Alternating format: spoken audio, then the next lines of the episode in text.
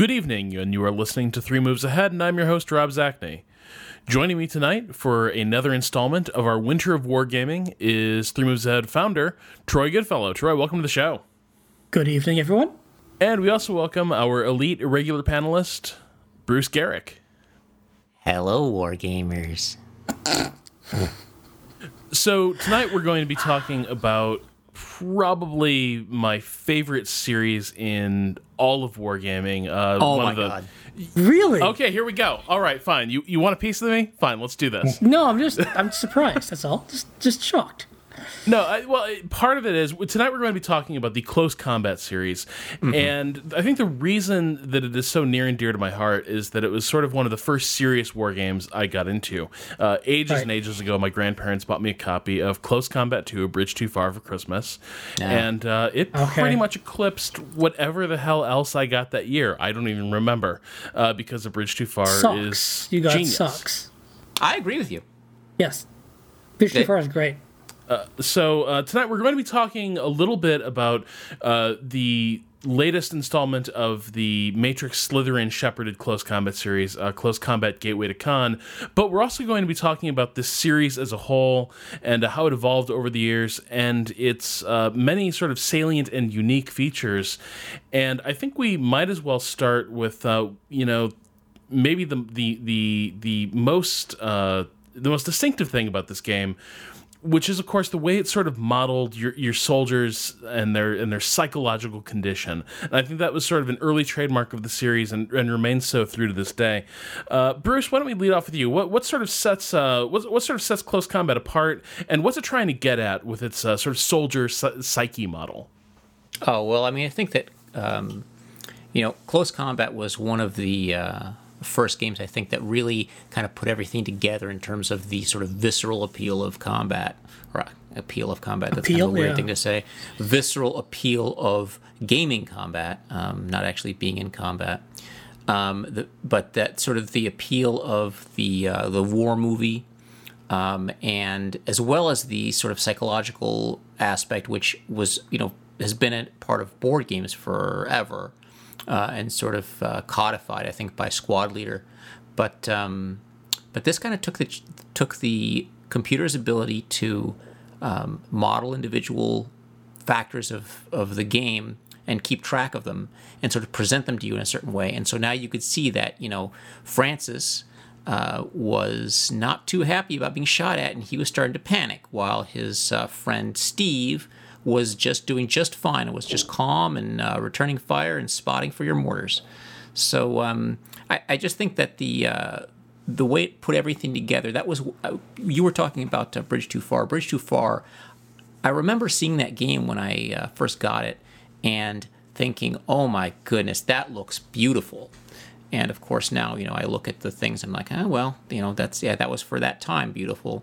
But um, it was really a it was it was as much of a shock for me then as um, as uh, combat mission was when that came out. I think it was a similar a similar um, advancement of the of the genre and uh, it's really kind of overlooked these days. And uh, I think it's a shame because it, it really did uh, it, it did take things to a level that they had never been at before.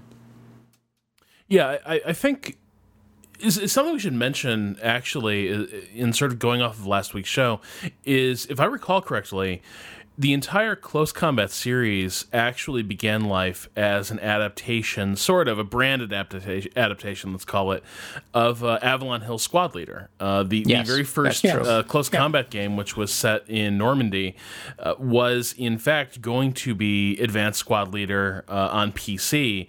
And I'm Well, not entirely yeah, sure of. what went wrong there. Well, the, I think what went wrong at that time was that Avalon Hill went out of business. Um, it was, I think, Avalon Hill. I mean, Avalon Hill folded in 1998 or so, and I think that at the time that uh, Atomic Games was working on uh, Close Combat, they sort of, um, I think Avalon Hill kind of ran out of money, and uh, that was sort of the death throes of Avalon Hill at that time. I don't know that. Um, I don't know this. I don't know have any of the details. That would be an interesting to, thing to research. But um, we should point out to uh, listeners that the um, Atomic Games team had already done a whole bunch of games uh, for Avalon Hill, and I, I, I remember those fondly as well. And we should talk about those a little bit. But um, they had done uh, they had done a, a bridge too far kind of game. Um, the name escapes me now, but it was it was definitely uh, an Arnhem game or a Market Garden game, I guess. Then they did uh, Utah Beach game, and uh, they did uh, Velikiye Luki, um, Luki, I guess, uh, which was uh, the sort of Stalingrad of the North, as it's called on the Eastern Front, and. Um, all those were all those were fantastic games. Oh, they did. I'm sorry. They, they also did Operation Crusader, and they did. Um, uh, I think they did a Stalingrad game too, if I recall correctly. But anyway, That sounds, those games sounds were. right. Yeah, Pardon? that sounds right. Yeah, I think they did a bunch of those, and they were all really.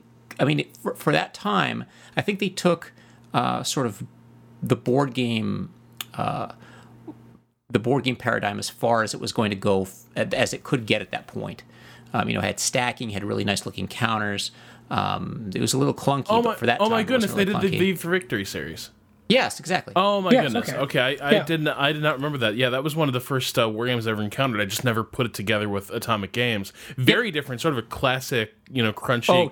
cardboard counter type game. Yeah, very very different. Yeah, and, and that's that's interesting because when I when I heard that um, Atomic Games was doing sort of this you know squad leader thing, I thought it was going to be you know I was like oh wow that's going to be great. They're going to have you know things that look just like counters and um, and just like uh, you know just it's going to be squad leader on the PC. Of course, that I think that would have been impossible to do at that time, but um, but they ended up doing something that was really, I think, in spirit squad leader, um, and did a lot of the things that uh, squad leader tried to do. I mean, it was really focused on individual morale, and uh, I think that that did uh, it, it did a fantastic job of doing that, and it actually spawned a lot of games. Um, Eric Young ended up doing, um, gosh, what was it? Was it? Uh, I can't remember what it was called. Squad Assault. I'll have to look that up. Um, but he did a game that was like a 3D type game, which, which was basically it was basically close combat in 3D, and, and it, it didn't really work very well. It was actually I felt that was terrible. Um, sorry about that, but uh, I really didn't like it, and um, I think that people ended up trying to chase that sort of sort of thing into uh, into the 3D um, representation you know space, if you can call it that.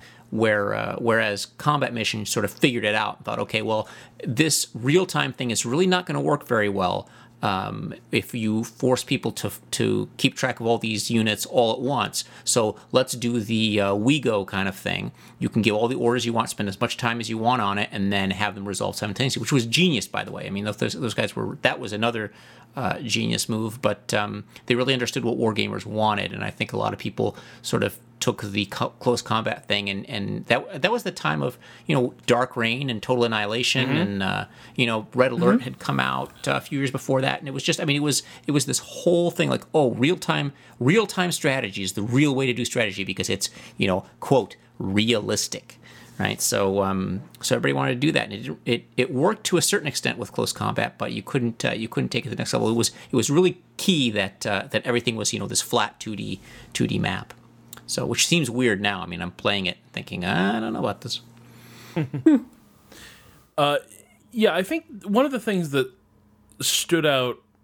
I want to go back to the soldier model a little bit because one of the things I've always loved about it, I'm not sure any game has really gotten this as right as Close Combat did, is that going back to Squad Leader and looking at a lot of other war games, it's kind of conventional to model soldier states in, in kind of these coarse terms, right? Like soldiers either, you know, at rest and at maximum effectiveness, or is and there's some sort of duress and is taking some kind of penalty, and then the soldier's broken or, you know, basically routed. And that's roughly, th- those sort of gradations are, are kind of consistent.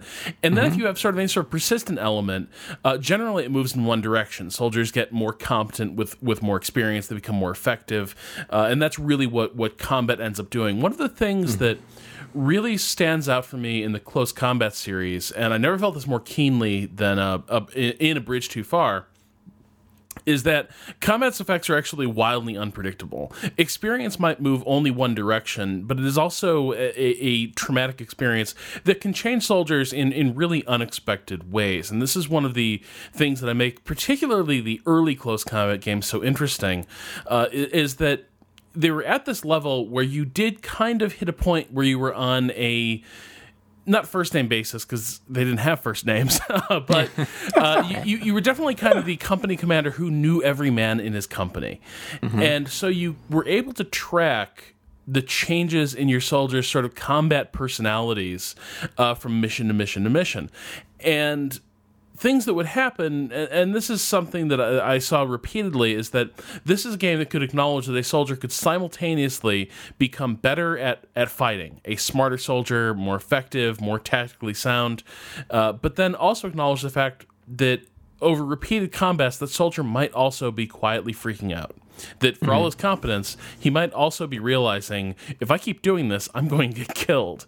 And mm-hmm. what you end up with is a soldier who's very competent, very professional, but is absolutely not hero material. He just needs to get the hell out of this fight as quickly as possible. Order him to do something, he doesn't want to take any risk. He's not going to be the guy assaulting the pillbox a young mm-hmm. rookie, you don't know what that kid's going to do. You might you, you might you know give him a basic order and watch as Audie Murphy takes the field and wipes out like a mm-hmm. German like an entire German company. You don't know what's Right. going to happen. But this is one of the things that I loved about close combat, particularly in those early games, is that I kind of felt it was like it was like Sim Soldier is the way I'd put it, and I felt really intensely connected and even sort of mesmerized by watching as the soldiers reacted to the strain of a campaign in all these different ways. It's sim- sorry, sorry, Trey. I want to, but while Rob said that, I just wanted to point out that as far as Sim Soldier, though, it completely fails because stuff that I've been reading about uh, sort of battle effectiveness of soldiers that there's definitely an arc, and that uh, soldiers sort of have a a, um, a finite number of hours of under fire that they can take, and that soldiers that the battle fatigue is actually a very very well described uh, uh, arc of of peaking to a really peak effectiveness and then declining to a sort of uh, burnt out soldier. So the, they don't really have the model right as far as what I've been reading lately, but uh, it's still interesting.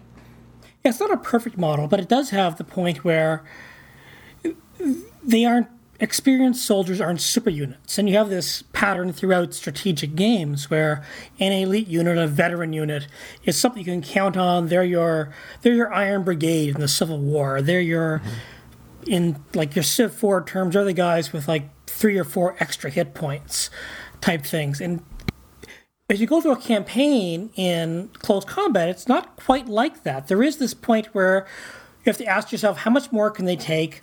What is the breaking point? And it's not perfectly modeled, it's not based on anything, it's almost random at points. But there is this sense you cannot always count on them, that there's a limit to their eliteness, a limit to their experience.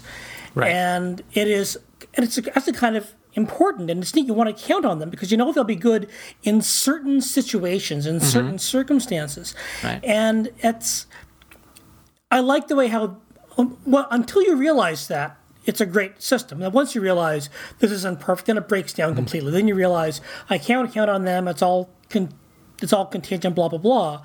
But if you mm-hmm. walk into it with this understanding and it's traditional traditional war game and strategy game thinking, mm-hmm. and then these guys start running, you think, "Holy crap! I just kind of broke these guys' brains." And it's really a special kind of feeling when that happens. Yeah, it, it's taken from squad leader. That's a that's a quality Yeah. reduction, right? It's uh, Yeah. basically you fail your uh, morale check by greater than your ELR, and you become Yeah. a less uh, le- a less reliable unit. So yeah, I mean, Dis- uh, dis- putting all despite going through all of this experience, which is Right, experience, exactly. Mm-hmm. because we're, trained to think of experience as always being a good thing.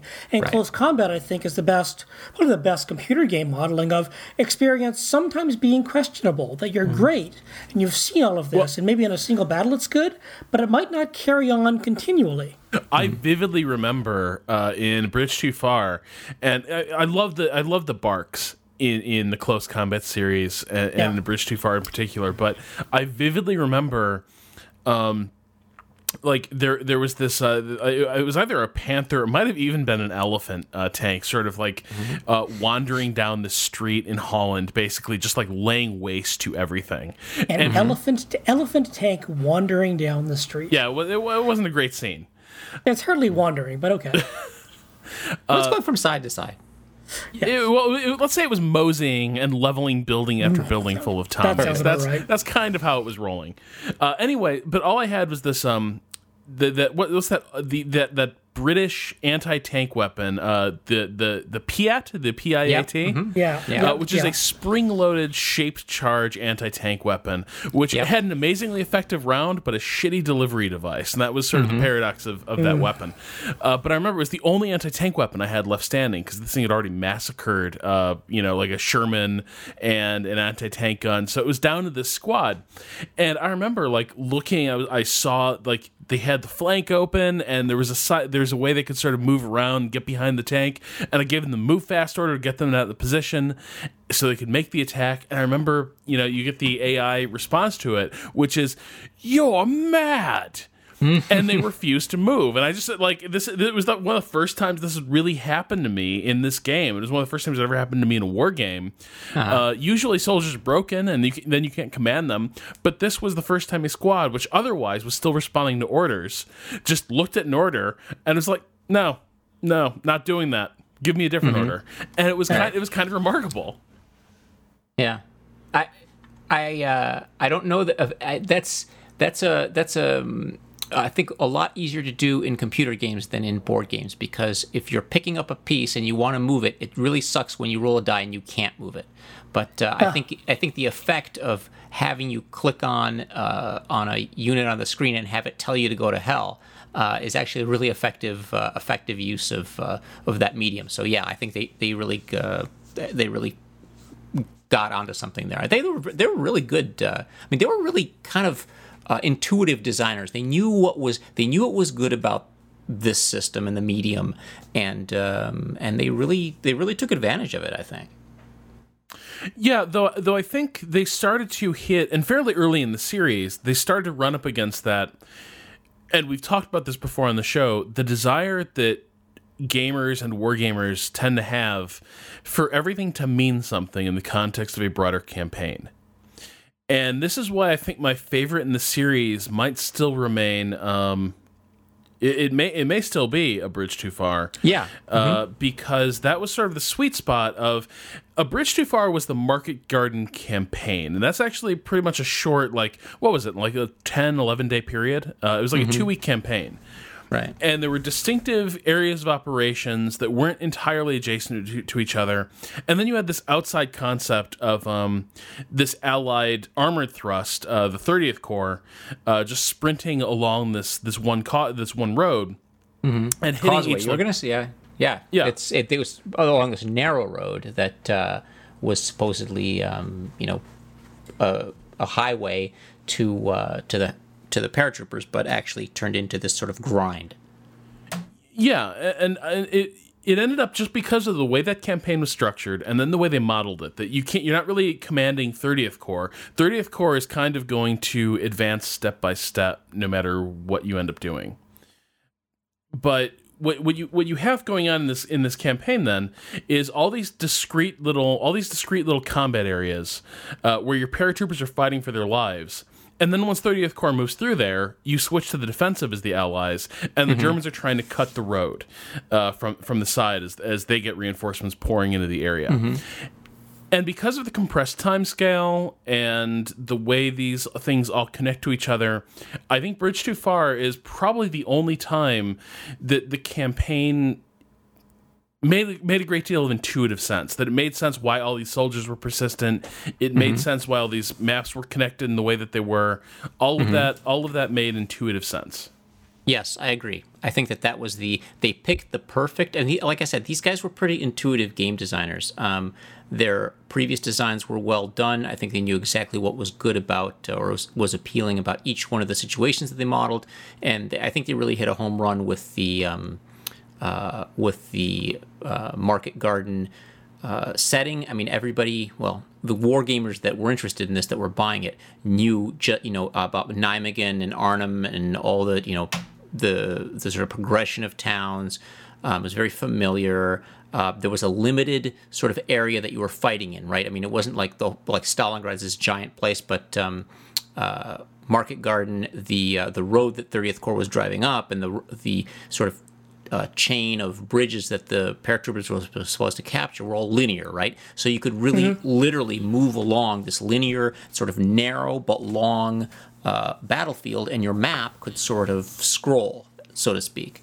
and um, and they just I think they really nailed it. They put all of that together. They saw exactly how to take advantage of that setting and of the um, of the layout and of the confrontation of forces and the uh, you know the, the problems with the paratroopers fighting uh, you know sort of outnumbered and, and um, outgunned because the until 30th Corps got there the, the paratroopers had very uh, poor anti-tank capability. So you got exactly what uh, Rob was talking about where they you know tanks coming down the streets and the paratroopers it's just terrifying. Um, I think that that was yeah, it was a really that was definitely the highlight of the series, and I think that when that was Close Combat two, right? Yeah. So Close Combat three, I remember came out, and these games were all published by Microsoft, right? Yeah, which was weird in itself, and it was kind of the end of that era for Microsoft publishing. Mm-hmm. Right, right. Well, Close Combat Three was the Eastern Front, right? Yeah, and that was also a Microsoft game. Yeah, and that was that was where it sort of showed that it wasn't a great system for um, I mean, it, it was just another sort of uh, you know you know level up your level up your rifleman kind of thing because um, the battles sort of moved, but then you had to sort of you know you you had guys that you would select from a force pool. Um, but it, wasn't as it wasn't really didn't seem as persistent as uh, as Market Garden did, and so um, it was not as uh, I don't I don't know if it was as successful, but it just wasn't as viscerally appealing um, and sort of intuitively made sense the way uh, Close Combat 2 did. Although I did play it a lot, I remember, and I also that was one of the first games that I actually played um, multiplayer like that. That was that was a lot of fun playing that game multiplayer. Um, of course, that was in the old days. I think it was like I don't know 1999 or 2000 when uh, you know getting a reliable internet connection against somebody else was a was sort of an achievement in itself. Um, I remember actually taking it to uh, when I was in graduate school. I took it to lab because there was a T1 connection there, and then uh, I I would play it at night uh, when I was running experiments, um, and uh, would be shooting uh, you know shooting Russian soldiers in the streets of uh, like Minsk or something. But um, th- I I don't think that that was as that was as good. It's important to think about. I mean, the close combat games they have, and we see it in the most recent one, the the Caen one. There's this different levels. There are battles, there are operations, there are campaigns. It's a very different game what you're thinking and you're planning from one to the other. If it's just a, if it's just a battle, then it doesn't matter what you do with your soldiers. You win that battle, it's this one-off scenario. A campaign, the operation in the middle, but the campaign's really kind of tough. Thinking about do I care about these soldiers or not? Uh, a lot of that connection you had in the market garden stuff from one soldier to the next is lost the larger the battle gets because they're just one more cog in this wider front. We're just moving a bunch of tanks around and moving and selecting from one region to the next. And I think a lot of the personality, we talk about this whole war movie thing that Rob mentioned at the outset, and people have looked at the Company of Heroes games as you know the war movie games. There's something to that where there's real time strategy game, you're shooting at walls, and it looks like a war movie. But the close combat games give you the the names and the personalities and what have you. But the broader the setting gets and the wider the focus gets, the more you lose what makes the close combat system a special and interesting system. Well, yeah, this was one of the first war movie games, I think, of war games yeah. anyway. I mean, yeah, absolutely. Yeah. I totally agree with you. But uh, it, it only works, I think, in a in that limited setting. Um, it's sort of, I think it's, like you said, Company of Heroes took the same thing. Um, and uh, although you couldn't have a Company of Heroes game play like Close Combat, right? No, of course not. Yeah, no. it's a, it's it, and, and just you know for the but, but listeners... it, it, it, it, looked like a war movie. Yes. Whereas Close Combat was, had had the, the characters you care about in a war movie.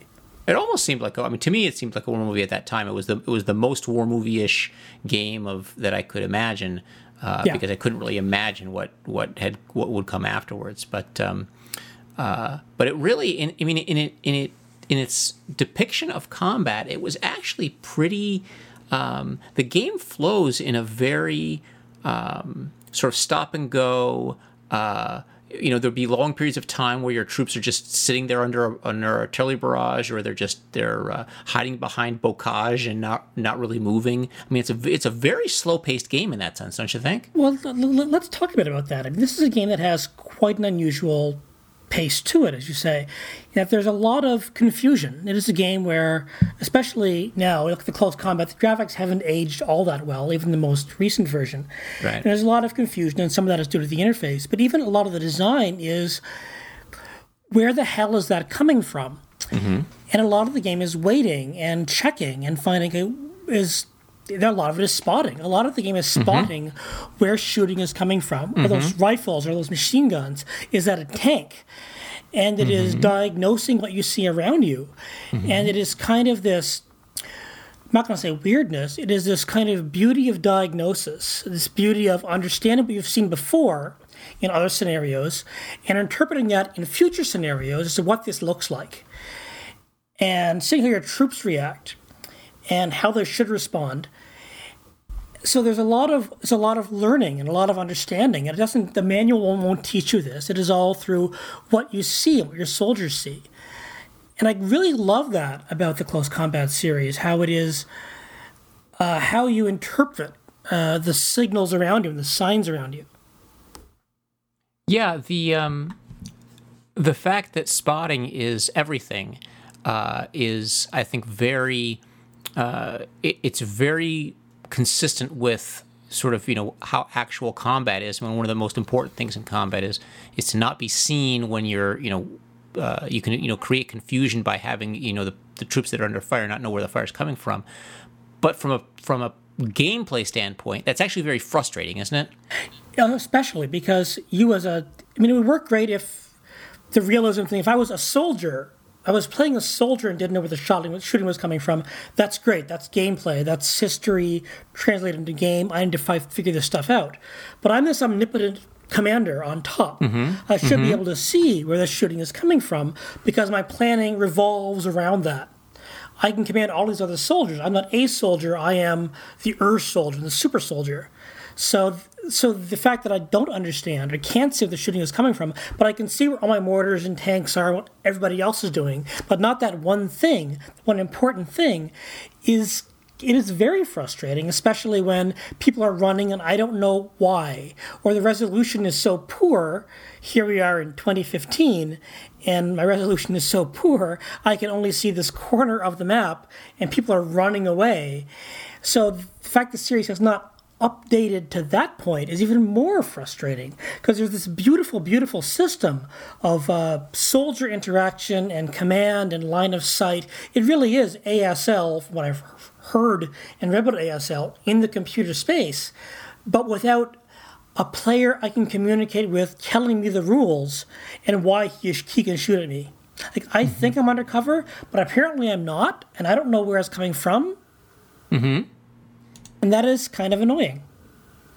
Yeah, Yeah. There's there's a little so I'm I'm of two minds about this. Uh, pa- Yeah, I'm I'm, I'm, of, I'm of many minds, but let, let's hear it.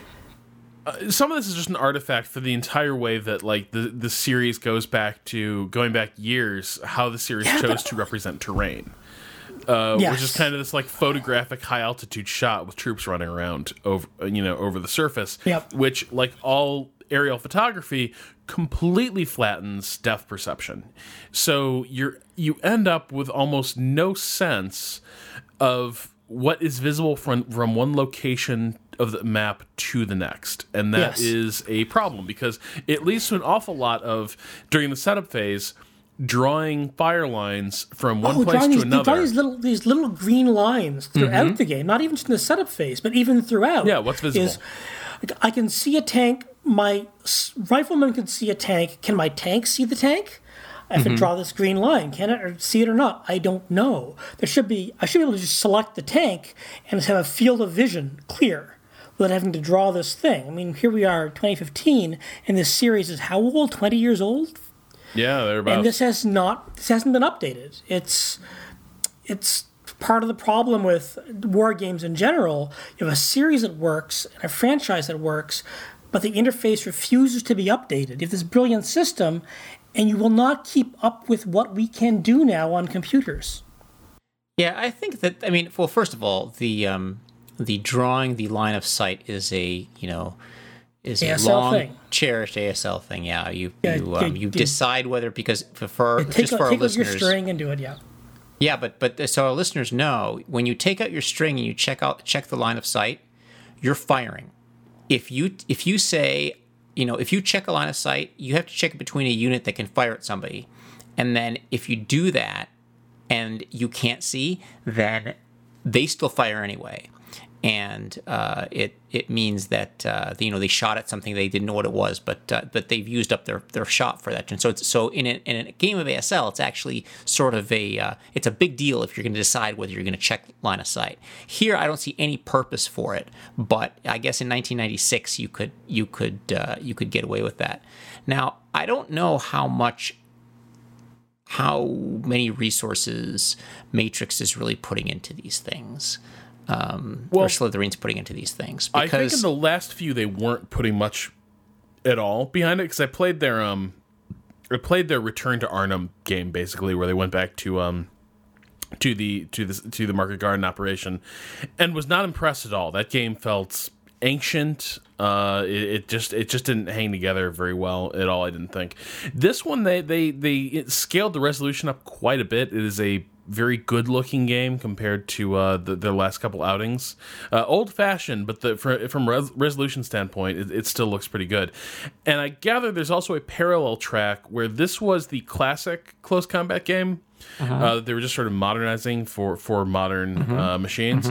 I gather there's another close combat game that is more of a uh, sort of a, a franchise reboot, as it were. Yeah. Well, that would be nice because I mean, I think that I mean, this game sort of even got um, it got surpassed by things like Harpoon, right? I mean, the Harpoon does a lot more intuitive things than um, than Close Combat does. Uh, or at least it, it sort of tries to model things in a way that, that are consistent with the way that they work in real life um, the uh, close combat series, like you pointed out, has, has just told a lot of artifacts from uh, you know this sort of board game paradigm that nobody who would play it now is really familiar with, or I I don't know if they are or not, but uh, it just is it doesn't seem relevant to the game. Um, but I I think if you were going to redo close combat, you I think you could you should just redesign the game um, because you have to really rethink everything that computers can do now, and the the interface design has come so far.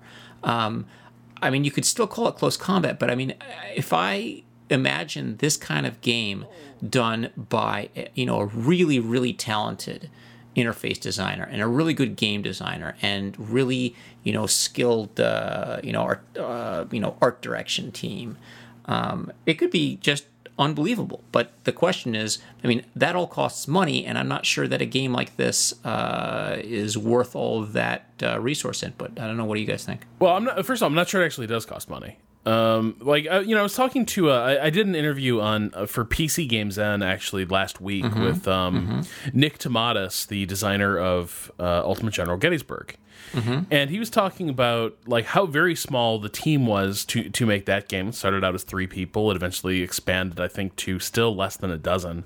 Uh, mm-hmm. but he was also talking about the very the very severe limits they were under in terms of budget and and time mm-hmm. spent on on artwork, and so they ended up basically making a 2D game with a really you know hot, very saturated palette.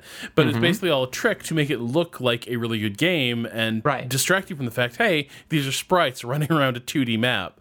Right. Um, so uh, you know, I, I'm always so it little- does cost money you just said that, that they were under terrible terrible budget constraints yeah. so they but, had to but- they had to fake us out Right, but I think yes, but I, but I think you have to be open to those sort of fake outs. That's how you sort of get around like that. You know, that's what sort of an art director can get you is that ability to create an aesthetic that's going to be both good looking yet possibly doesn't require the sort of investment that like high fidelity uh, visuals require and i think that's kind of what this series needs because it still sort of seems like it's trying to reproduce like well what if you were in an airplane circling over the battlefield in world war ii what would it look like and trying to recreate that as vividly as possible when It would look like 1995, Rob. Everything looks like 1995 from the sky. Pretty much, yeah. Uh, in fact, when in in fact, like Piper Cub spotter aircraft saw the future in World War II. It was crazy. There you go. Uh, but uh, so I think that's kind of what the I, I, I feel like they, they just need to be open to possibly just breaking from close combat tradition, the visual tradition of close combat, without necessarily being like, okay, we've got to make our fully 3D like you know like it's got to look like Company of Heroes because you can't do that with a game like this. Well, you can't do it with a game like this, but you can do that with a game, right? And I think that one of the things that is possible now is that, you know, um, Combat Mission is a game that, uh, you know, sort of relies on, um, you know, the, the, scale is still pretty small, and uh, you know, giving you know complex orders to a whole bunch of units like that um, is pretty time consuming, and playing large scale actions in, in combat mission is really tough. But I think, but I think that if you did a, a real time game like this, where you, uh, you know, gave units orders in small increments, and you did an, you, you kept them you know you, you, could do a really nice map where the units themselves are actually really small and then if you had a nice interface you could actually go in and, and get information on each individual unit very quickly um, and uh, and still give you know uh, orders in in uh, that, that weren't any more than just you know move here or fire at this guy. Um, I think it, you could you could have really really um, amazing battles, but uh, but to do that right, I think it would cost money, and um, and I'm not talking even about like Ultimate General Gettysburg. I mean, I think you're you're you're to to do a real um, you know kind of World War II battle. That's going to take a lot of different units that you're going to be trying to uh, all you know command all at once. You're you have to be very careful with uh, you know the scaling of your maps. Um, you have a lot of things going on at once. You have to really have a really good interface. Uh, but I think that's where the next step of this kind of game goes, and I think that um, it's very unlikely that uh, we're going to see that anytime soon because I don't know how many, how big the um, the universe is of people who actually really want to play, you know, detailed games like that with pacing that is not very punchy, so to speak. Well, to put this back on you, Bruce, since if anyone could do this, you could. What is the mo- what's the largest number of units you feel comfortable commanding in a close combat game, a close combat mission, the largest number of units you feel before you lose, you feel like you're losing control of understanding of the battle, situational awareness. Like how big could you manage? I mean, combat mission. I think I can understand more. I think I can manage more troops in combat mission than I can in close combat for one reason or other. I don't know why that is. Just larger squads for some reason. In close combat, what's the largest number you, you feel comfortable managing? Oh, I mean, I don't. I feel comfortable managing as many units because I can always, you know, the, the the problem for me is actually not the number of units; it's the scroll. Yes, well, I mean that's because it's real time. That's kind of this right thing, right? I mean, if the right. scroll is a long ways away and something's happening right. to Sergeant Richards on the other side of the map, and you forget where Sergeant Richards is, mm-hmm. um, then that kind of matters, right? Because you have so many units to, to track. Well, you know, one of the things that bothers me is that the game moves left to right. I think it would be a lot better if the, if you if you took advantage of the fact that the you know monitors like especially widescreen monitors like everybody has now are so much longer than they are or so much wider than they are tall and yeah. uh, that because that that really that really gets me. I don't need all that lateral real estate, but I if I'm going side to side. But uh, I could really use that to see more of my troops if I have a front line that approximates, you know, a horizontal line across my screen. So, um, yeah, I don't I agree. So, so I can't answer your question very well, unfortunately, because it totally depends on orientation. I mean, I, like I, if I start playing with more than like you know 20 units, I'm just completely lost. Um, probably even less than that. Um, but that's only that's an, sort of an artifact of the way that uh, the game uh, fits on my on my uh, monitor. Yeah, so, I, I, I, mean, to, to, ten or fifteen, I think is pretty much the cap of what I can manage without yeah. forgetting who is where. And right. Well, I, that's this actually points out something else that sort of happened with the series over time, which is that unless my memory vastly deceives me, mm-hmm. when you're looking at the Close Combat Two era and maybe even the Close Combat 3 you mm-hmm. you're talking about battles where you have like a dozen units under your control. Mm-hmm. And often quite often fewer because for what you know, I mean, those were kind of like full saturation scenarios where you get like dozens of, of units you got moving, moving Right. around. Uh, but a lot of times you're dealing with sort of like platoon level actions. You know, 3 rifle squads, a uh, support squad, and and maybe a vehicle or something to, to help them out. Uh, as the series went on, and particularly in particularly in the Matrix Slitherine era, I mm-hmm. sort of felt they fell in the trap of like make it bigger, give people more, mm-hmm. and I, I feel like Gateway to Caen, I think. Co- comes back from that a little bit in some in some good ways. I find it much more manageable. But the last one I played, the the Arnhem game, uh, would basically throw. Uh, honestly, it, it felt like you you'd have something like twenty squads uh, under your command, uh, plus plus some support vehicles and, and whatever other crap you might find on a World War II battlefield.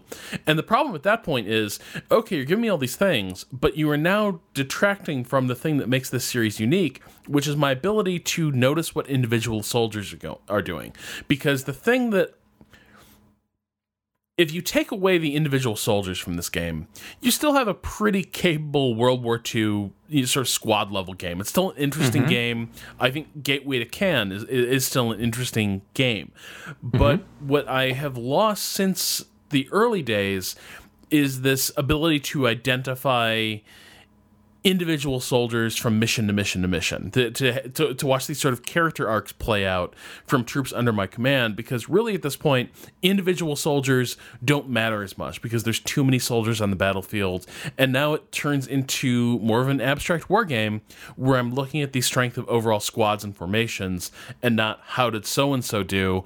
Oh there's my good gunner. I'm going to put him here because i know he's going to nail every tank that comes down the road Well, you can see them trying to do that still in the post-battle reports. You have they there's acts of bravery and there are medals that are awarded after each battle or each operation, and that's all great and well and good. But you're right that within the battle itself, it's not always clear who is where and whether it even matters because there are so many soldiers you're dealing with, where you put them. Um, am I a squad commander? Am I a super squad commander? I mean, you can have battles with like three or four different HQs you're dealing with. So there's kind of this loss of player identity, which I think comes with the scale of the battle. Yeah, and uh, and I don't know if I, I don't I don't know how you get back from that because because right now they're trying to simulate campaigns on a larger scale, and I, I feel like the series drifted away from what should have been a core mission, which is that sort of war game, not war game, that war movie model, which is you know you get the movie platoon, right? Like you know there's a kid from the Bronx, there's the grizzled sergeant, and I kind of want that game back, and I haven't had it in like 15 years. Yeah, well, I, I think that the um, the the sort of the the, inter, the slow and sort of intermittent uh, uh, stop go pacing actually allows you to get that kind of um, uh, you know familiarity with the soldiers because it gives you time to actually look and see what people are doing. Right? I mean, squads are in the same place for a long time. Um, Oh, movement and, is uh, death in this game. yeah, yeah. Yeah. So so you can so you can actually you know they're like where's that Bren team? Oh, they're they're in that uh, they're at corner of that hedgerow. Okay, go ahead and do some other stuff. Where's that Bren team? Ah, they're still in the corner of that hedgerow. They're not going anywhere. And then but you you know you see oh you know oh the you know Jones is uh, is starting to break, you know, and you can you can follow all that stuff. And I think you- you're you're right, Troy. Actually, 20 squads is a little too many for me to follow. I'm just I can't sort of picture. I'm trying to count how many uh, in sort of in my mind when I'm playing, but. Um, uh, I just imagine that. Yeah, I think it would be it'd be fewer, but um, uh, but that is actually what lets you kind of create that connection. You're never going to have that company heroes, right? I mean, you you No. can hardly you know this guy's running over there, and you sort of tell him to where to go, and then soon you, you check make sure he got there or he got shot in between, but you were doing something else, so he's dead already. Company of heroes, it doesn't matter because they're all just anonymous. Right, right, right. They're just yeah. I mean, the, Well, that's- which is- you know, the they- whole they pretense of the game isn't about that. Right. Well, they couldn't not, they no. couldn't be characters because they'd be dead Right. too fast. Right. Yeah, well, yeah, I mean, that, it isn't what the pretense of what the series is about. That's not the appeal of the series. The appeal of the series is explosions going off Right. uh, more than anything else. Where this is about the whole. About- I mean, the is it is about the. It's about the squads. It's about the little brigades. It's about their own little individual. Well, maybe we're imposing a narrative this series never meant to. I mean, we shouldn't be s- pretending that we know what the designers were intending. Right. But I think the appeal, as Rob says, is this, that the squads are the purpose. It is mm-hmm. not having to uh, where are they? Where we should always know where they are. We should not be always having to ask ourselves, where is that Bren team? Where is that Bren team? We know where that mm-hmm. Bren team is because we know where Jones is. Uh, because that's what the series is about. It's knowing where Jones is. And Right, how yes. and, ha- Where and is how, Jones? He is and there. how and how we will use Jones because we are the commanders who know where best to put Jones because he's done so well up to this point. Now he might break in the next round, and that's Mm-hmm. that, that's up to Jones. But we, as us, the commanders, we have our thoughts on what Jones should be doing. Yeah. Well, that said, I, I, I still think. Okay. So with this game, I definitely understand Troy's frustration that it can be hard to know what the hell is going on. The, the, your troops' camo in this game, your, your troops are very effectively camouflaged from you in Gateway to Normandy, uh, Gateway to Caen. They're like it. It really can be difficult to spot where your guys are, and because there are so many squads, where you'll have a you, in the upper left corner of, of the screen, you'll have sort of a rolodex of all your different formations, and you'll have like six Bren sections. And at that Yeah, point, which like, is which? Right. Who is wh- who? Yeah. wh- where's Jones? Where Where is Jones? Uh, but at the same time, playing playing this most recent one, like you know, I have sort of developed the eyes for it again. You know, I've gotten good at sort of picking movement out and like identifying where soldiers are. Um, and once once you get past that sort of disorientation, once I stopped expecting to always know who all my soldiers were in every battle and just sort of started treating it more as a World War II tactical game. Uh, I did get, I did get back into that rhythm though, where I just I I do really enjoy the system. I I do like. Sure. I, I do like how it models morale and the way that soldiers, like squads. Going back to what I said early in the show about sort of the way most games have these sort of brittle morale states, these, these sort of coarse morale states uh, for units. What I like in, in this game is that squads are sort of eroded down, but they don't uh, just disappear at once uh, unless you're really unlucky and, and just get wiped out by like the, the Davy Crockett of mortar operators. Uh, but I like that you'll have these situations where a squad, you know, takes a hit and two guys are down, but the heroic machine gunner's still fighting. And so you've got this one position of the battlefield, this crucial location, now being held by like one concussed machine gunner and his wounded loader. And you're like, do I need to reinforce them or do I just let them go? Um, I, I, I am, I, I've sort of come like playing the series again. It's, it's clicked with me this most recent installment in ways that previous entries in the Matrix series did not, and probably even Close Combat 3 uh, did not. It, it is still a really good World War II you know tactical war game, uh, even if the interface still holds it back. It's got a weird perverse beauty to it. In that it has all these amazing stories that even if you don't recognize who Jones is, just seeing miracles happen in front of you, like one tank holding off 10, or just one squad that will not give up. You don't know them by name because you forget how to find what their names are. But just these weird little heroic stories appear in front of you, and that will keep you going. And that's kind of what makes this game the, and also the combat mission kind of stand out as I mean, it's sort of thing that Julian and Bruce talked about last week uh, on ASL. The the amazing things that happen just through randomness, where either it's skill um, assigned to a soldier or just random die rolls, and it's happening in front of you in real time. You know, one guy, the last guy in a squad, he will, he will not surrender because one of the great things about close combat is a squad will surrender and they'll walk towards you with their hands held up. We quit, we quit, we give up. And sometimes there's one guy who just won't. And he'll stop with his anti tank weapon. And I just love this weird poetic beauty of heroism in the stupidest of situations. Yeah, I think that you get that kind of um, that kind of story in a lot of these kind of games. I mean, that's the whole uh, sort of what Yeah. makes them appealing to Yeah. uh, you know you get the in combat mission it happens in this uh, you know clo- in uh, close combat games it happens. I mean, it, it doesn't happen in uh, exactly in um, Company of Heroes. It's not going to happen in an RTS, no, because everyone's just a unit. Let's Right. let's be clear. If the Company of Heroes close combat mashup ever happens, uh, that that is my golden age. That is that that is when Three Moves Ahead becomes a one game podcast. Well, I mean that's I mean that that's what I'm talking about. That was that was the point that you can uh, have these like large maps and and and and that kind of that kind of. Uh, but I wouldn't. But I wouldn't want it to be. Um, you, I, I wouldn't want the scale of of Company Heroes though. I think that would be too small. I think it'd have to be bigger. Um, the Company of Heroes is. You can still have about ten units out, maybe a little bigger. I don't know. I think I think it would. I think depending on how much personality you give these soldiers, uh, you know, it, it, it's it sort of depends. Well, the go ahead. Well, I go, go to your next point because I actually wanted to hit something else. So so go to your next point. my point was going to be that part of the um, the appeal of the of the uh, company heroes model is that you get to you get to directly issue orders to all these individual little like machine gun guys, and then they set up their machine gun and they fire.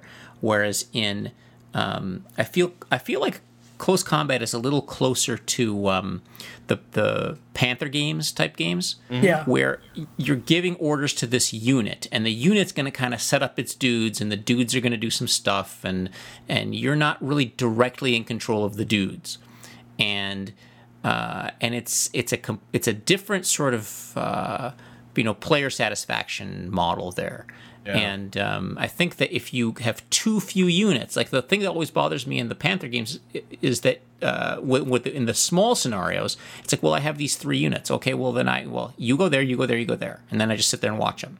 So I think you have to have enough, but of course they don't have the uh, the character sort of angle to it. But I think that you have to have at least enough stuff to, to do so that you're not just watching your your individual guys do stuff.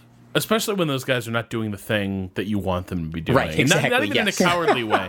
But I mean, like, there are times where just because of the way line of sight works out in this game, uh, I have seen squads of German soldiers leave the perfectly good bunker they were holding, step out of the bunker, and start shooting it out like it's the OK Corral against like three squads of British Tommies. And it's like, you bastards, you absolute bastards, get back in your concrete box that protects you. What are you doing? And it's because somehow, for whatever reason, the AI governing that squad was like, well, I, I can't shoot from here. I better, it's so much better six feet over there, out that Yeah. concrete door, and on the Right. frontal slope of this hill. Yeah. Well, the um, uh, the AI is of course uh, is is the AI, which is why all these games Always has multiplayer. Yeah. Yeah. Yeah, that and that I was a little disappointed.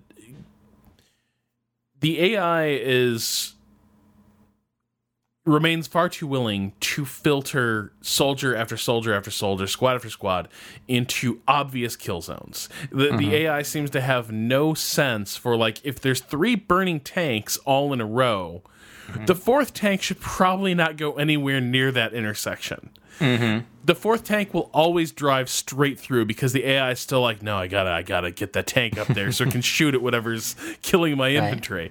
And like the AI just doesn't figure things like that out, and never really has in the history of the series. And again, I think one of the reasons uh, A Bridge Too Far worked really well is because the game was always unbalanced for one side or the other, like often within the same campaign. If you're the Germans fighting the paratroopers in Arnhem, you just get more and more powerful because you're overwhelming these guys. But if you're the Germans trying to claw your way back into contention in sort of the early stages and like going up against like 30th Corps now, they've got all, the Allies all, have all their tanks. You start running into there's an awful lot of allied troops in this area and the numbers are against you. Those games work because the the the the battles were always asymmetrical one way or another uh, as the campaign progressed as the series went on, and I think in this game, you, you start running into problems where the scenarios are a little more evenly balanced, or they should be, but then the AI is too incompetent to win it out, which is why I think when you go into the uh, campaign selection, operation selector uh, for uh, the latest game, uh, so few of them actually recommend playing solo, and most of them are designated for head to head play. Right. Which nobody's going to do because I just it's I think the time of this thing has passed for that kind of multiplayer. Nobody's going to play this kind of game multiplayer when there are much better paced games for that. Um, uh, but um, I mean that's been always that's always been the uh, the problem with AI or with scenarios is that you can either make it the scenario balanced for uh, you know two players, you can make the scenario balanced for single player, um, but you can't really do both and um, and I just don't uh, I don't really see that changing anytime soon. Um, and that's you know that's why I think uh, so many um, game designers rely on uh, you know just releasing the scenario editor and having uh, somebody decide oh you know I'm going to make a whole bunch of scenarios for uh, that you know kind of stack the stack the deck against the player so that they can play, be played uh, solitaire. Um, but I don't know. I mean, I guess I guess I do kind of have a soft spot for this for this series. It's just um, one of the things that this reminds me of is how completely um, how how the sort of gaming has completely passed by, you know, this uh, corner of strategy gaming as far as a you know share of the audience, I guess, because I mean, these close combat games are they're not that accessible, um, or or I guess accessible. They're they're they're a lot less exciting than than some of these other real time strategy games, but they were they were pretty big releases. I mean, Microsoft was publishing these games. These were these were uh, well uh, well publicized games that uh, got a lot of attention at the time. A different era then, for some reason. Yeah. But, but even Close Combat Three was only ninety eight, so we still have. Yep. It's not that it was a long time ago, but not that long ago. This isn't like uh, 91. This isn't Harpoon territory. This is relatively recent in uh, computer game history for Microprose to be doing that. And it is this not going to say a blind spot, but a part of it I think is you know it, it, they were never really great money makers. We can see that here we have you know Matrix. They're a well established war game right. maker, but this is a type of game that should be putting more money into, into updating, into advancing. But it's the type of game that, even though it could use it, that's kind of this pathology of well, it's good enough for war gamers. Well, is it that, or is it the, really the fact that there's just not the return on investment that if you i mean well certainly that's part of that's certainly part of it but it's not like you're going to be winning over a lot of new converts. If this is your business if your business is making war games then your business isn't just saying well this is gonna we're gonna keep selling the same people over and over again. Mm-hmm. part of it is expanding the audience. No it can be a business think, model to sell the same stuff over and over again. But that's an audience is gonna die right? I mean it's not gonna last forever. Well, um, the planet's gonna fall into the sun at some point right? Yeah, but not in the next not as imminently years. as the the people buying these games may start to be. Who will who will eventually not have the same budget to buy games? Um, and there's always going to be a core that who will always be buying these things, and that's great. But I think you know, a, all it needs is a bit of a polish, a bit of an update, a bit of a you know a smile, uh, a, a decent tutorial. Uh, not just a PDF. You know that there's there's a lot of really good magic in this series still for all of my complaints about the British guys always running away. Mm-hmm. God damn you, Britons! Stand up and mm-hmm. face your tigers. Like need more Canadians, to. really. I need more Canadians. This game needs more Canadians. There's what doesn't need more Canadians? Hockey. Hockey's got too many Canadians. Damn it. Uh, but there's a, there. I mean, you're right, that Bruce. This is, a, this is still a Magic series. There's a lot of good things going in on it, and I think a, a lot of the problems can be addressed as far as, I mean, the orientation of the map, um, a decent in-game tutorial, something that explains the game in some great strong clarity. Not everybody has a history with this series as we three do, and there's a lot of power, I think, in combat in close combat and combat mission, but even especially close combat, it is real time and it does have this this narrative that people find sexy these days, um, and it really just needs a little bit more love. Um, I think. Maybe it's just me. Maybe I'm a bit of a romantic about this. I just think these series need somebody else to explain what makes them special. But I think just giving up and saying this, these people will always be here, they'll always buy it, is not the best way to run a business and another best way to evangelize for what for a for a series or a genre you think is a core to your uh, meaning. Yeah. Well, I think that it's always better to. I mean, you're always going to get more sales more traction if you rather than putting all your money into you know redesigning a game and calling it close combat, you redesign a game and call it a new game that you've just released. Yeah. Um, because there are going to be always going to I'm be not, people. sure, I'm not sure it means a total. Re- I'm not saying a total redesign. I'm saying just a, a polish. You know. Well, uh, this was a- a that. bit of- This was this was a polish, Yeah. and then I, I then who knows is- what their next game is going to be because that is the Right. the update. That is that is the big update. I gather, and I believe that's still I believe that's still in the works. Yeah. I mean, this was. I mean, this is this is a, a It's still a- reasonably. It's still a good game. I don't, want to, I, mean, I don't want to say it's not a good game because it is a good game. But I mm-hmm. look at it and I play it and I just kind of want more interface. I want an in-game tutorial. I want. I look at this coming as a new person because I'm really interested in because I am the development side now. Is if I want to sell somebody on this game, what do I do besides move your dudes around and read the PDF?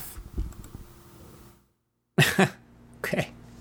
Yeah, I mean, I think that uh, I think that there's something about. Well, I was just playing just before we um, before we uh, talked, and um, you know, th- so there's something I think that's really well done about the way. I mean, it was just you know.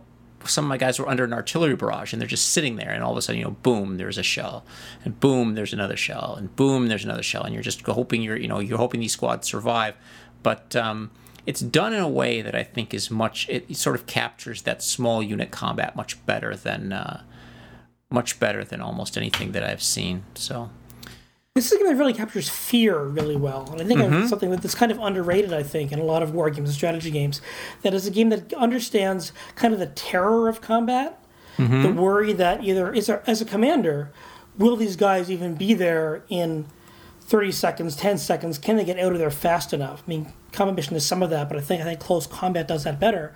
But also the fear of just trying to understand as putting yourself in the place of your units. This disembodied thing, uh, which we try to pretend we're a unit sometimes. I really think close combat still does that better than any other war game in the market. Something I wanted to ask you guys is: Does the series does the series change at all with um with with, with campaign with what front is it on? Like, do you consider it as a str- is stronger one type of battle over another? Uh, like, because something I've always sort of wondered is, are like how often are designs sort of universal for every campaign in a given war, right? Like, you know, did the series adapt to the Eastern Front as well as it did uh, to like Normandy? Uh, does Normandy work as well as, uh, say, like Holland? Uh, you know, do- does this does this game have a sort of a sweet spot in terms of what it's trying to model uh, beyond just um, you know numbers of troops and, and things like that? Is the, is there sort of a type of battle that close combat is geared for? I think I think the system is geared for a variety of terrain. So you know you have it, it's kind of boring as a game if you just have you know sort of an Eastern Front, uh, you know, little village with a whole you know a whole bunch of uh, you know uh, fields around it, step kind of terrain, um, because then everybody's just kind of moving in this homogenous uh, space and you're not really doing much. Whereas i think that one of the good things about the the um, the market garden thing was that you know you had a lot of buildings but you had open space and so you were sort of managing this look i got to get to this building so that i can establish sort of you know covering fire from here. And these guys are going to need to get across the street. So how am i going to get these guys across the street effectively? Because i need them up in the you know up in this second story to, to shoot at these guys.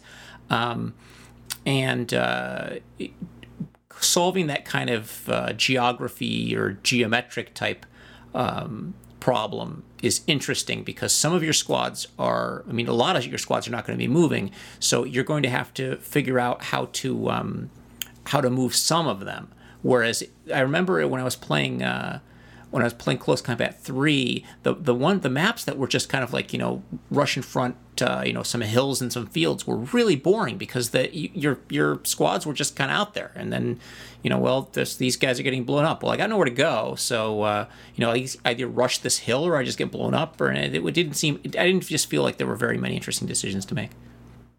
Yeah, I agree with uh, Bruce that it's really, in many ways, the emphasis on covering fire, on um, you know small squad moving from place to place. It really works, I think, best and not necessarily an urban environment because you want to have your tanks being useful and not just walking down a street and getting shot. But yeah, the more open the environment, I think the more it loses the personality and the tightness of infantry combat. Yeah, I think I think for me, I've I've liked. I've never been a huge fan of the super heavy urban maps either, uh, just because I don't know. The, in part, maybe because they're frustrating uh, for me a little bit. You know, like house to house fighting in close combat tends to be like move your troops into one box, now move them into this next one, and move fast.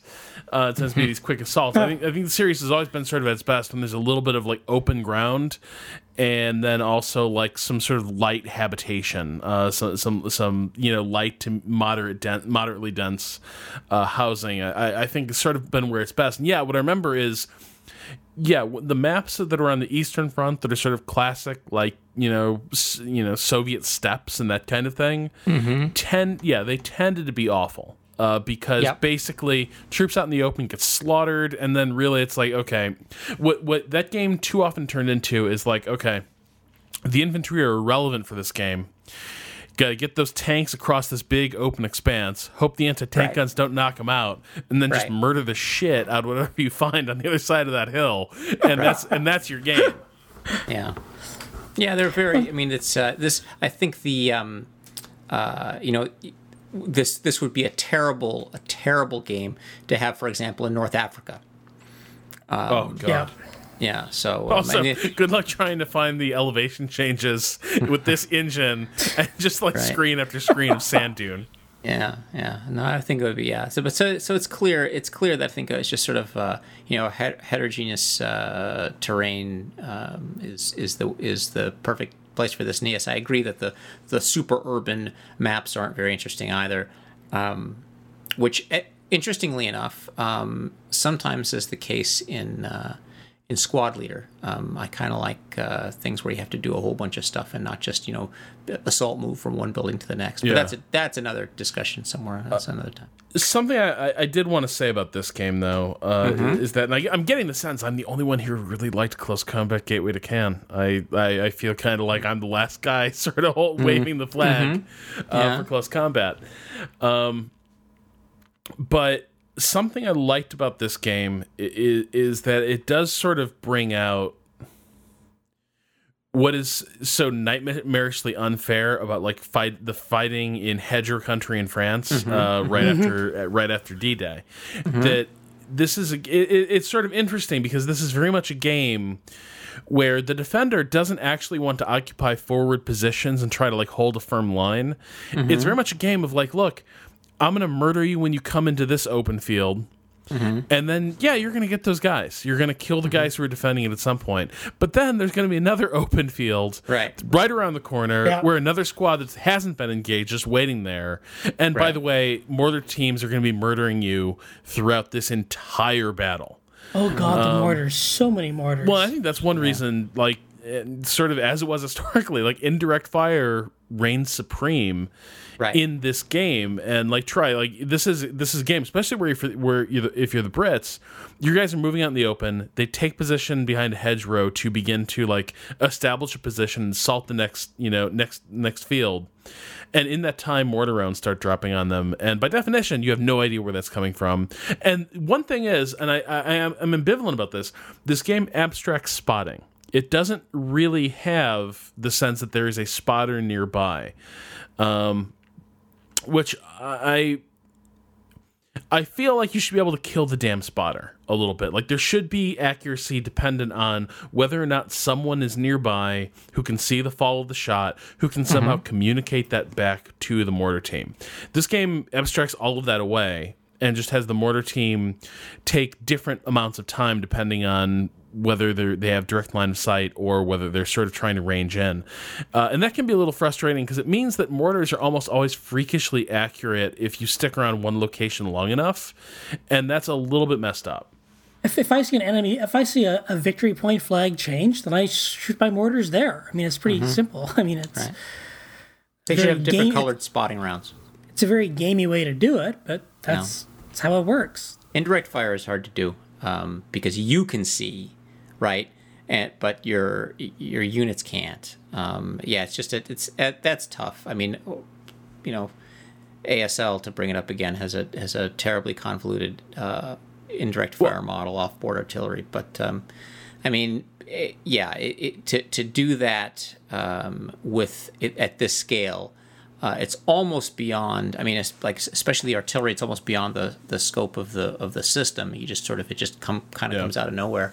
Um, so, yeah, this thing is this thing is a little creaky. Um, I think the I, campaign I still, works decently well, better than I think like Close Combat Three did, or or the last oh, the last couple the Matrix yeah. turned out. It's all right. Yeah, yeah. I think that yeah. I mean, the I think the the um, well the, the campaign is really the holy grail of this kind of of this kind of game, right? I mean, it's the reason. I mean, Close Combat camp. Uh, close combat, gosh, combat mission campaigns would have been fantastic if they'd been able to execute it, and, and it's interesting that so few games of this type are able to actually pull it off. What do you think the problem is there, Bruce? Why is it so hard for people to this is like this is a holy grail. People have tried to do it. Why is it so hard for it to work?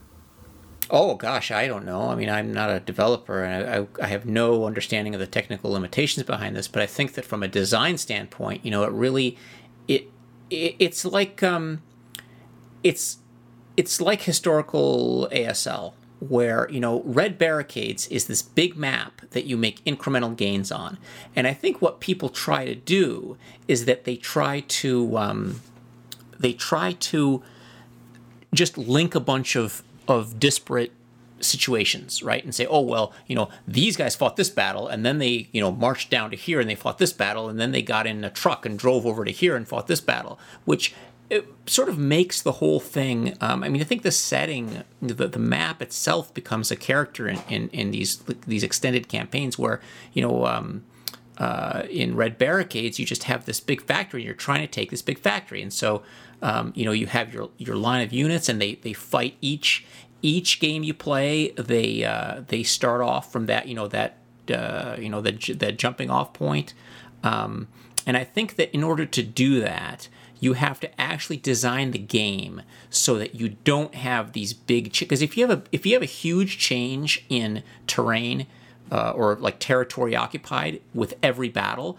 then to have a campaign you're gonna have to have like 10 maps worth right which doesn't work so you need to have a game system that's interesting enough that playing it but only have having a small amount of territory change hands each time is is still you know a compelling game, and that's the problem that you they rather than designing a game uh, and then um, just linking a whole bunch of scenarios together and calling it a campaign, you have to really start from the beginning and design the whole game so that the individual pieces of it actually hold together. And uh, you have to design the whole system with that in mind. And I think that that's that's where people fall apart is that they, they think they, they make this cool you know small unit world war ii game uh, and then they say oh hey let's put a you know let's make a campaign out of it and they should actually do it in reverse yeah i, I think that's that that's something big a big part of it. I i think another issue you run into is just like okay. So if you're making like you do what close combat 3 did or I think what they were trying to get at with uh mm-hmm. with combat mission is you have this idea that you've got this like let's say company strength, you know, group of units that are carried forward from mission to mission to mission mm-hmm. Mm-hmm. Um, over into entirely different battle areas and everything but th- but the problem is then you also have to keep pretending like okay your performance it, it's it's it's 1943 on the eastern front but what you did in 1941 was totally important it mattered and that's a little bit like foolish because if suddenly right. you know you're the russians and you're going on the offensive you know in, in 43 you're, you're expected and you should have a bunch of units to throw into the field. Now, maybe you have more veterans one way or the, another, but you, you should you should have something that lets you sort of reproduce the conditions of, of that campaign. And I think what get you get stuck on a little bit is you want uh, campaigns sort of try to sell this fiction that like every battle matters for what is going to come down the road. But at a scale like this, that's not remotely true. That's not how wars work. That's not that's that's not reality. And you end up sort of impaling yourself uh, on the, on this dilemma of whether or not you're going to have your individual performance sort of determine your success from mission to mission, uh, or whether you're going to let people play through the historical reality, uh, maybe with a few like you know counterfactual detours. Uh, but at that point, then you are necessarily diminishing the role of those campaign performances, um, and I, I think that is that is a big problem, and I, I, think it's one of those be careful what you wish for uh, dilemmas. Well, I think I mean you're. I definitely agree with you, and I think you're you're definitely you were onto something there when you said um, the uh, you know the fact that you fought that battle you know three years ago that mattered. You don't get a sense. You're sort of being talked into the fact that it mattered, and it didn't really matter. But if you have a if you have a fixed map, right? So once again, I go back to Red Barricades because I think that's actually one of the great uh, design accomplishments in uh, in this kind of wargaming is that you have a map, right? And you have units that are very valuable to you. For example, like your uh, you know combat engineers, uh, the pioneers, right? The eight three eight guys. Um, for our listeners, that's, that's like a very uh, powerful but short-ranged uh, German um, squad that can also use flamethrowers and, and demolition charge and things like that. So you have a fixed number of these kind of units and you know that you know part of your you know the, the victory conditions require you to take pieces of this large factory complex. And there might be a, a, a point on that map that is very sort of strategically important. If you can get there then you can you know sort of command fire lanes in all these different directions. So you decide that you know on you know campaign day seven you're going to make a rush for that thing.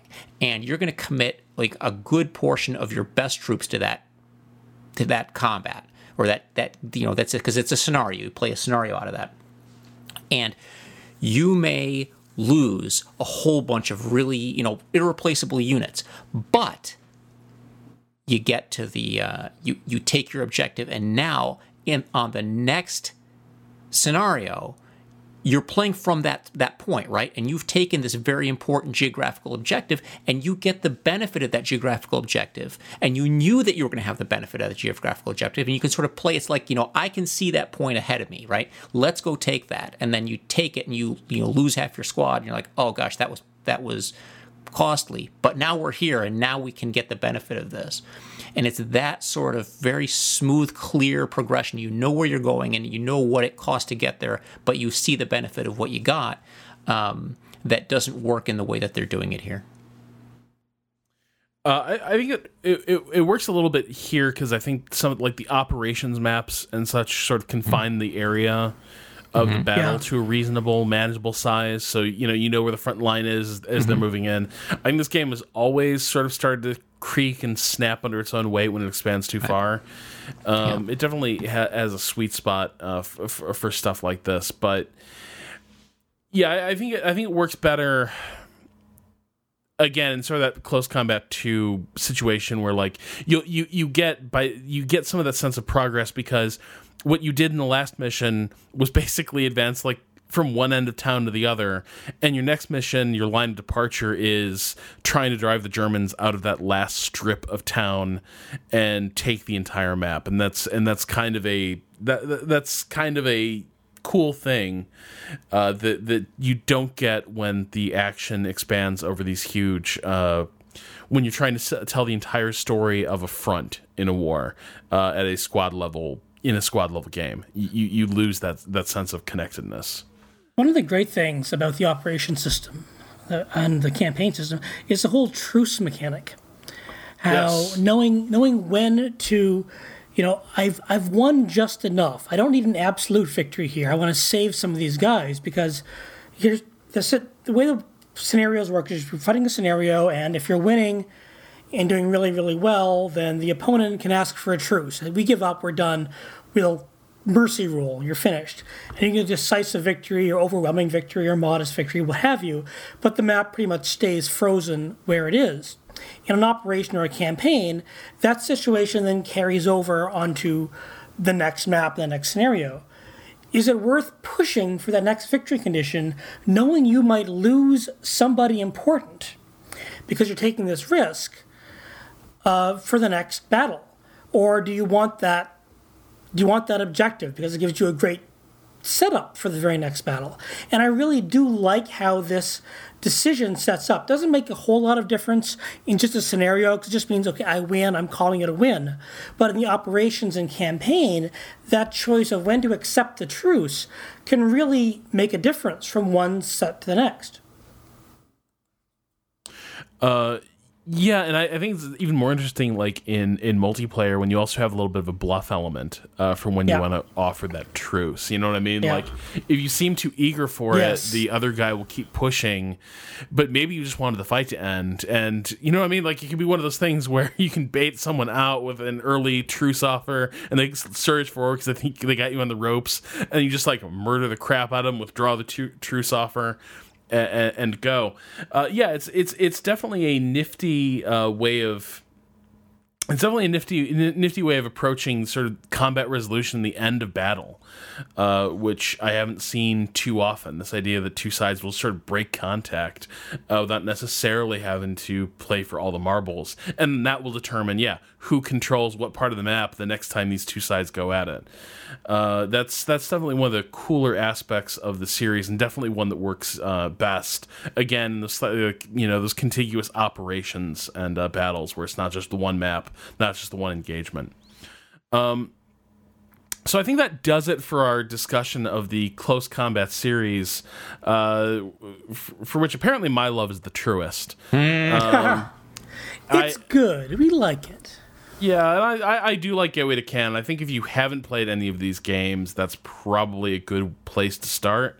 Yeah, uh, sure. At least, yeah, of course. If, if somebody came out with like a reissue of uh, A Bridge Too Far, uh, that would be perfect. That would be that that would be ideal. And I, I, I wish I wish we could get that again, but it doesn't and, seem and, likely. And, and, and Gateway to Caen is available on Steam. It is, which is which is definitely convenient. Uh, so I would at least give it a recommendation, if for no other reason than it's a classic series, and if you like war games, you should you should check out what's going on in this one. I'm very curious to see what's going to happen with um, Close Combat: The Bloody First, uh, which mm-hmm. is sort of the parallel work to Gateway to Caen, which I think is going to be sort of the reimagining, reinvention mm-hmm. uh, of this series. Uh, okay. So fingers crossed that it will sort of give uh, Troy the the updated the updated modern approach that uh, that we'll he desperately see. wanted. And we'll, we'll hopefully see. next time we'll all know where Jones is. That I just I cannot wait for you guys to tell me. Jones is dead. He's always dead. Jones is inside you all along. Wait. what? Never mind. Anyway, that'll do right, it. That'll do it for our show. We're we're we're calling it there. Uh, truce flag up. Uh, We'll be back uh, next week with some kind of topic. Uh, it may or may not be a Winter of Wargaming show. I might want to talk about Grey Goo uh, with some people who are doing reviews of it, uh, but we will sort of play that by ear. But we will be back next week uh, with another in- installment of Three Moves Ahead, and the Winter of Wargaming will continue. Uh, until then, say goodnight, everybody. Good night, all. Good night, everybody.